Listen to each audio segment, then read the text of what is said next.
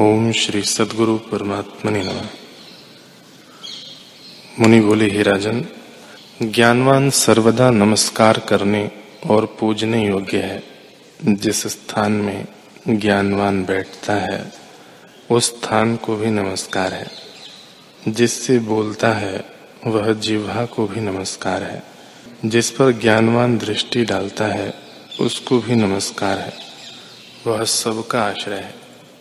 हे राजन, जैसे ज्ञानवान की दृष्टि से आनंद मिलता है, वैसा आनंद, तप, दान और यज्ञ आदि कर्मों से नहीं मिलता।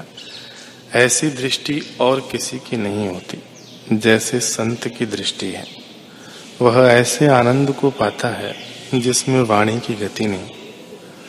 जो पुरुष संत की दृष्टि को पाकर सुखी होता है, उससे लोग दुख नहीं पाते। और लोगों से वह दुखी नहीं होता। वह न किसी का भय करता है, न किसी का हर्ष करता है। हे राजन, ज्ञानवान चाहे काशी में देह त्याग करे अथवा चांडाल के ग्रह में, वह सदा मुक्त है। वह सदा आत्मरूप में स्थित है।